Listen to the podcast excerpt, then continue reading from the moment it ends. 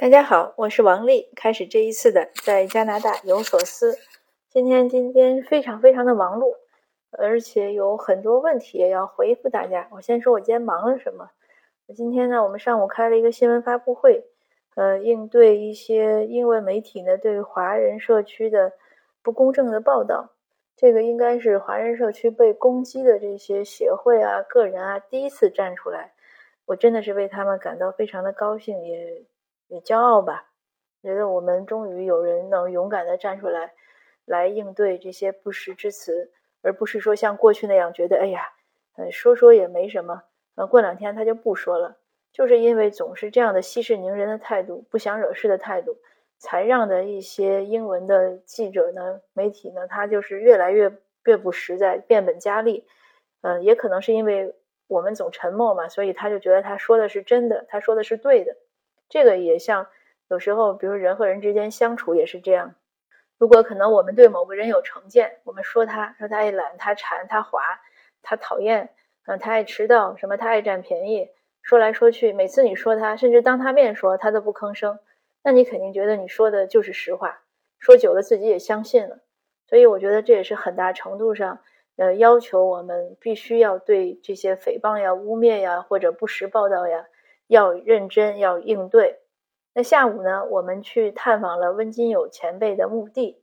他的墓地呢，在本拿比 Oceanville 的这个墓园里。之前呢，著名的作者这个温哥华的小麦克是我们这边一个很比较有名的小作者，一个年轻人。嗯，他他在我的一个我们一个群里说，在微信群里讲，他说他嗯走了一下午去找温先生的墓地，没找到。哎，我当时就私信他，我说那咱一块儿去吧。他说行，那我们就约在今天下午。后来呢，还有 Monica 吴，还有 Chris 董，我们四个人就他们也加入我们，我们四个人就一起去。首先说今天运气很好，本来我担心下雨，可是没有，而且天也不算冷，还比较温暖。当然，你可能觉得我讲已经五月份了，天也不算冷，但温哥华的天气真的是说不准。早晨我出门的时候还穿着风衣。呃，在墓地里的时候呢，墓园里呢也穿着是风衣，呃，所以觉得不算冷。那是这样，巧的是呢，因为之前说要去呃墓地去找这个温先生的墓碑，那鲍先生呢，鲍道平先生就跟我讲，他说你你在那个我们那些群里说要去找这个墓地要干嘛呢？我说想去祭拜一下，嗯，要去找一下。他说这个还用找吗？因为他说不用找的，你去打电话给那个墓园的管理处，告诉他名字，他都应该能给你查到。哎，我就跟小麦克说：“我说你打个电话 去查一下。”嗯，小麦克很好，他今天我们去了墓地之后呢，他首先就给办公室打电话。后来办公室说：“说你来办公室，我们就是面对面的说，容易听清，因为那个拼写啊怎么样，可能电话里不容易听。”那我们一进那个办公区呢，就走走出来一位亚裔人士，一个中年男子，特别友善。他说，他就问小麦克，他说你是不是那个电话号码是多少多少？当然他讲英文了。小麦克说对，然后小麦克就跟他接洽，就把名字写给他。嗯，过了可能没有三五分钟，他就出来了，而且拿着一幅打印好的一个地图和具体的那个墓的位置。他说这个人为什么你们要来看他呢？他很有名吗？那我就讲，我说这个人呢是文金友先生呢是据统据。报道说他是第一个登记的在加拿大出生的华裔，然后莫妮卡呢就说说他现在正在是 candidate 的事，要入选新版的五元货币的候选人。然后这个先生他姓于，他说哦我知道了，我看到这个新闻啊，他说那我也很想去看看他的墓，他说这样我带你们去吧，嗯他就开车，我们的车跟着他，很快就找到了那个墓地，然后当然也去了之后呢，也数了一下行啊列啊。呃，找了几分钟找到了，呃，于先生呢就讲了一句，他说这一片墓地是这个 Oceanview 墓园呢最早的专门给有色人种的墓地，就相当于要和白人区分开，所以华人可以埋在这儿，但是不能和白人埋在一起。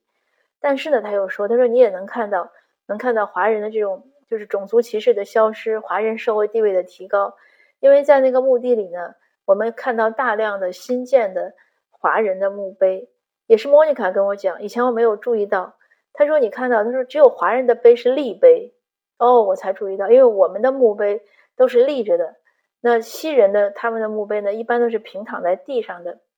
所以他说这是个很大区别。我说确实，而且那些整个那个就是华人墓墓地那些立着的碑呢，那些墓都很豪华，地都很大。当然，那个墓碑本身，因为你要把它修起来，它是大理石的呀，或者雕刻的，也会很贵的，所以也能看出来一个呃社会地位啊，或者经济上华人的一个进步。当然，我觉得更多的是个社会地位。那看到我们那个用手在拔草呢，那个于先生就讲，他说如果作为亲属呢，呃探望的时候呢，可以申请跟墓园申请，要求给修理这个墓地周围的草。他说这个是免费的，他说你们不用拔，拔也拔不干净。哦，然后他又，因为他正好我跟他换了名片，他拿着我的名片说，呃，他就说，呃，艾丽，他说我能不能用你的名字？你他说你你你愿不愿意用你的名字去申请一下？就是作为家属可以申请一下给墓地除草。哎，我说愿意啊，愿意。他说好，他说那我就帮你报一下。然后然后我又补了一句，我说我申请呃常年除草。他就笑，因为可能不可能申请常年，大概是你每次来探视的时候呢。你可以申请，那所以我又很荣幸的这个被列为温金友先生的家属。我刚才和跟朋友讲讲讲电话说，我说这个是真的是个意外的收获。那后来呃，董先生呢，Chris 董呢，他赶过来，因为我给他打电话，我说墓地呢找到了，但是我们没有买花。呃，董先生说，哎，他说不要紧，我路过有花店，他就买了两束长长的菊花，一束粉的，一束黄的，很漂亮。因为那个墓地呢是。呃，文金友先生和他太太共同的，所以我们就给两位前辈呢都献了花。那整个过程呢也很顺利。那当时从墓地出来呢，董先生说：“嗯，出了墓地呢，一般讲究不要直接回家。他说你们要去哪儿逛逛。”我说：“那去哪儿逛呢？”我说：“那干脆咱找个地儿喝喝点东西吧，也挺有点凉，就喝点茶呀，聊聊天。”那我们又喝茶聊天，谈古论今，又说了一说各种文学历史知识。呃，而且更巧的是，那个莫妮卡呢，她讲到说，她有一位奶奶，她一说名字，那个小麦克呢，确实，小麦克是 SFU 学历史的，这个小麦克对于各种历史都很熟悉。他说这个，他说你这个奶奶是不是呃，当时民国第一届立法委员？我都惊呆了，我说你连这个都知道？莫妮卡说，哎，确实是。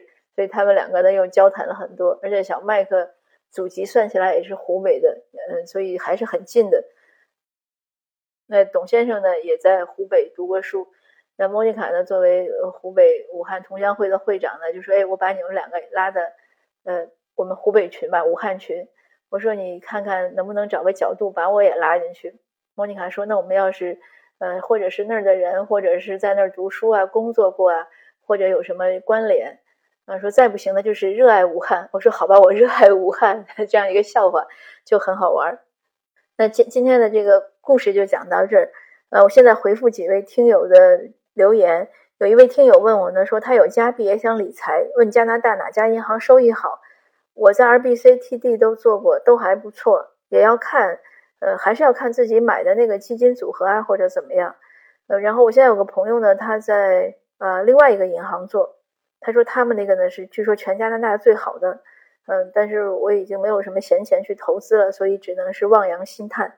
这是一个问题。那如果你有加币，你过来理财呢？我建议你还是，呃，自己去谈一下。所以很难比较，因为他们银行啊或者理财公司之间，很多基金啊什么，其实也是差不多的。